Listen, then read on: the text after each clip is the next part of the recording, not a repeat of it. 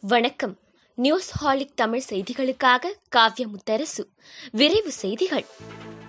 தமிழகத்தில் இரண்டாவது நாளாக நேற்று தடுப்பூசி எடுத்துக் கொண்டோரின் எண்ணிக்கை இரண்டு லட்சத்தை கடந்தது.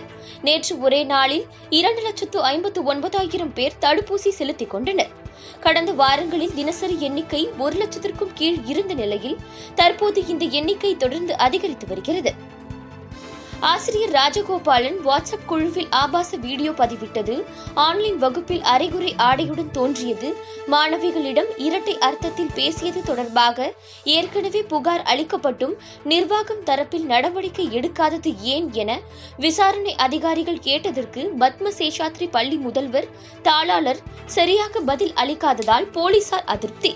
பாலியல் விவகாரத்தில் மேலும் மூன்று ஆசிரியர்களை விசாரிக்க போலீசார் நடவடிக்கை. காஞ்சிபுரம் மாவட்டம் ஒரகடம் அருகே போதைக்காக தின்னர் எனப்படும் ரசாயனத்தில் எலுமிச்சை சாறை கலந்து குடித்த ஒருவர் உயிரிழப்பு. இரண்டு பேர் சுயநினைவின்றி மருத்துவமனையில் சிகிச்சைக்கு அனுமதி. தேனி மாவட்டம் போடியில் ஊரடங்கு விதிகளை மீறி சாலைகளில் உலாவிய முன்னூற்று இருபது பேரை அழைத்து சென்று சுகாதாரத்துறையினர் கொரோனா பரிசோதனை நடத்தியுள்ளனர்.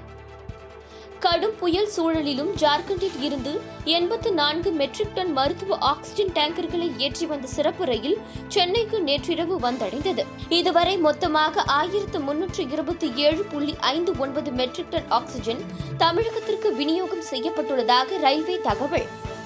தமிழகத்தில் தற்போது அமலில் இருக்கும் தளர்வுகள் அற்ற முழு ஊரடங்கை மேலும் நீட்டிப்பது குறித்து முதலமைச்சர் மு ஸ்டாலின் இன்று அதிகாரிகளுடன் ஆலோசனை நடத்துகிறார்.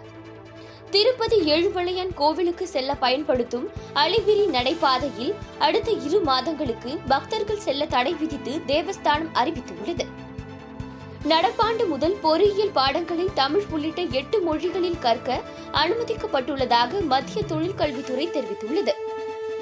கொரோனாவில் இருந்து குணமடைந்த நோயாளிகள் தங்கள் வீட்டிற்கு செல்ல இருபத்தி நான்கு மணி நேரம் இயங்கக்கூடிய இலவச ஆட்டோ ஆம்புலன்ஸ் சேவை திருவள்ளூர் அரசு தலைமை மருத்துவமனையில் வட்டார போக்குவரத்து சார்பில் தொடங்கப்பட்டுள்ளது. இந்தியாவில் கடந்த இருபத்தி நான்கு மணி நேரத்தில் இரண்டு லட்சத்து பதினோராயிரத்து இருநூற்று தொன்னூற்றி எட்டு பேருக்கு கொரோனா தொற்று உறுதி செய்யப்பட்டுள்ளது. மூவாயிரத்து எண்ணூற்று நாற்பத்தி ஏழு பேர் உயிரிழந்துள்ளனர். ஒரே நாளில் இரண்டு லட்சத்து எண்பத்து மூவாயிரத்து நூற்று முப்பத்து ஐந்து பேர் கொரோனா தொற்றில் இருந்து குணமடைந்து டிஸ்சார்ஜ் செய்யப்பட்டுள்ளனர். கொரோனா இரண்டாம் அலை காரணமாக தமிழகத்தில் முழு ஊரடங்கு அமல்படுத்தப்பட்டுள்ளதால் ஆன்லைனில் ஆர்டர் செய்து உணவு வாங்க ஆர்வம் காட்டும் மக்கள். சிக்கன் பிரியாணி சிக்கன் சார்ந்த உணவுகள் அதிகம் வாங்கப்படுவதாக தகவல்கள் வெளியாகியுள்ளன. சத்தீஸ்கரை தொடர்ந்து கொரோனா தடுப்பூசி செலுத்திக் கொள்பவர்களுக்கு அளிக்கப்படும் சான்றிதழில் இடம்பெற்றுள்ள பிரதமர் நரேந்திர மோடியின் படத்தை நீக்கியது பஞ்சாப் அரசு. யாஸ் புயலால் மேற்கு வங்கத்தின் கடலோர பகுதிகள் நிலை குலைந்துள்ள நிலையில் டுவெண்டி போர் பர்கானஸ் என்ற இடத்தில் பேரிடர் மீட்பு படையினர் உடல் நலம் பாதிக்கப்பட்ட ஒருவரை தங்களது உடையே ஸ்ட்ரெச்சராக மாற்றி தூக்கி சென்றுள்ளனர். உலகம் முழுவதும் பேரழிவை ஏற்படுத்தி வரும் கோவிட் 19 வைரஸின் தோற்றம் குறித்து தீர விசாரித்து தொன்னூறு நாட்களில் அறிக்கை தாக்கல் செய்ய அமெரிக்க உளவு புலனாய்வு அமைப்புகளுக்கு அதிபர் ஜோ பைடன் உத்தரவிட்டுள்ளார்.